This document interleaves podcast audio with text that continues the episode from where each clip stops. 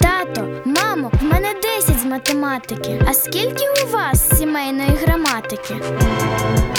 Абетка шлюбу. На радіо Радіо Голос надії. Абетка шлюбу найкраща із наук. Слухайте уважно. Анжело Поліщук. Про генетику лихослів'я і біблійний погляд на нього говоритимемо сьогодні. Що таке лихослів'я, нікому пояснювати не треба. Це поняття, як ніяке інше, характеризує кричущу моральну деградацію нашого покоління. Усяка шкідлива залежність спрямована на тілесне і духовне руйнування, особливо дітей і молоді. Тому про шкідливі наслідки лихослів'я повинні знати не тільки дорослі, але й діти. Лихослів'я має пряме відношення до духовного світу темряви.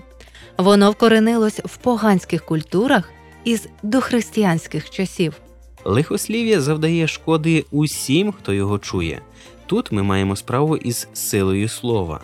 Кого кличеш, той і приходить. Називаєш людину по імені, вона відгукується, кличеш ім'я Боже у молитві, Господь відповість, якщо буде його воля. Коли вимовляються імена демонів, відзивається нечисть і супроводжує людину, яка лихословить. Понад усе на світі диявол старається утримати людей від спілкування з Богом через Біблію і молитву. Бог являє себе людям в своєму слові Біблії. Необхідно бути обережним у словах і знати, що людина, яка проклинає іншу, насправді накликає прокляття на себе, обернеться зло на його голову. За Божим законом ми отримуємо те, чого бажаємо іншим. Ісус Христос сказав: Тож усе, чого тільки бажаєте, щоб чинили вам люди, те саме чиніть їм і ви. Усе це знайшло підтвердження у науці. 17-літнє дослідження доктора біології Белявського, до якого приєдналася велика група вчених, увінчалося не просто успіхом, але справжнім відкриттям. Ученим випало довести, що кожне вимовлене лихе слово дуже виразно впливає на людські гени. Результатом дії сили слова через певний час відбувається зміна власного генетичного коду людини, який стосується темпів старіння і терміну життя. Видозмінені гени передаються нащадкам. Дослідження довели, що у тих, хто лихословить, дуже швидко виявляються зміни на клітинному рівні, що ведуть до різних захворювань. У ході експерименту було доведено, що лайливі слова завдають шкоди оточуючим. Уплив лихослів'я подібний до радіаційного опромінення, коли рвуться ланцюжки ДНК, розпадаються хромосоми. Тобто лайливе слово викликає мутації, аналогічні upливові радіації. Не лише слово, але й лихі думки діють руйнівно. Заподіюючи зло навколишнім, лихослівник може не знати, що найбільшу шкоду він завдає собі і своїм нащадкам. Людські гени, так би мовити, чують думки і слова, сприймають їх і фіксують у генетичному коді. Огидні слова негативно впливають на генетичний код лихослова, стаючи прокляттям, що визначає погану спадковість. Таку ж руйнівну дію на людину та її генетику мають блуд, пияцтво, тютюнопаління, наркоманія, брехня, злодійство, насильство і жорстокість у всіх її проявах, включаючи аборти, тобто все те, що Біблія іменує словом гріх.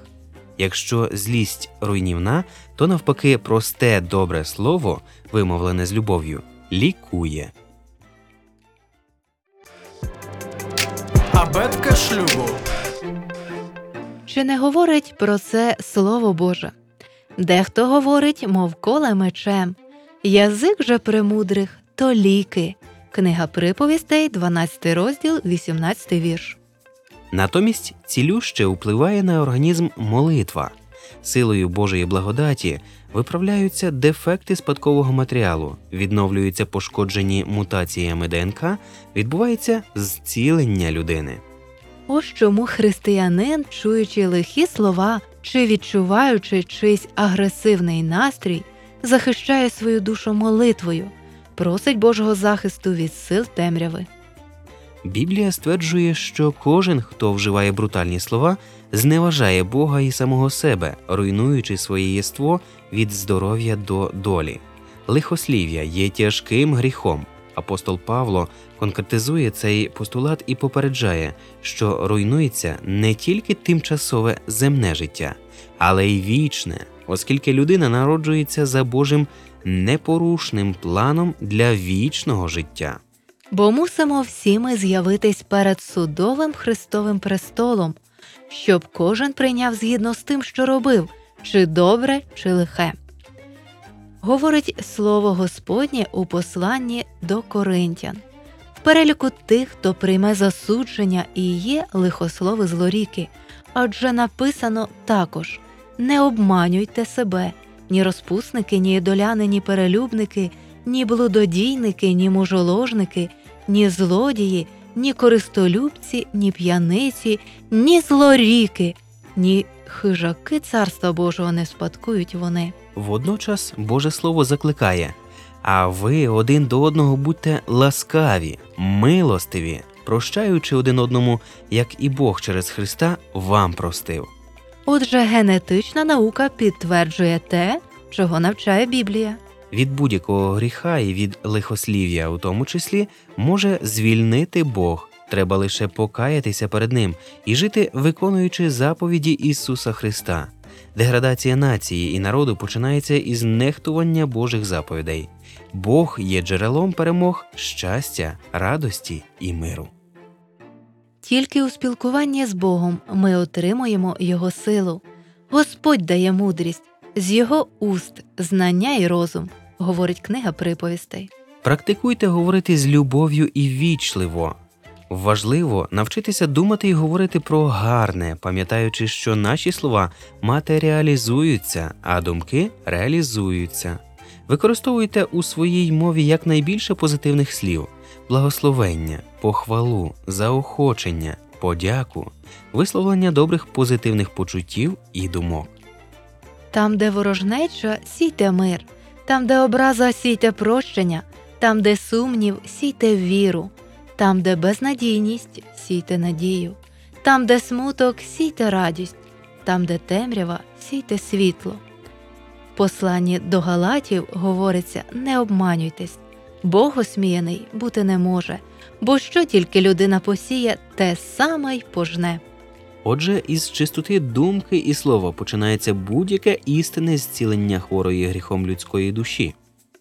Будемо ж пам'ятати слова Ісуса Христа: зо слів своїх будеш виправданий, і зо слів своїх будеш засуджений.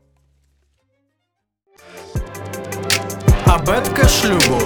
Для покращення взаємостосунків у сім'ї радимо продовжити самонавчання. Дистанційна біблійна школа пропонує вивчення лекцій, курсів Щаслива сім'я, а також коли любов повертається додому. Звертайтесь індивідуальні бесіди з консультантом по сімейних відносинах за телефоном 0800 30 20 20.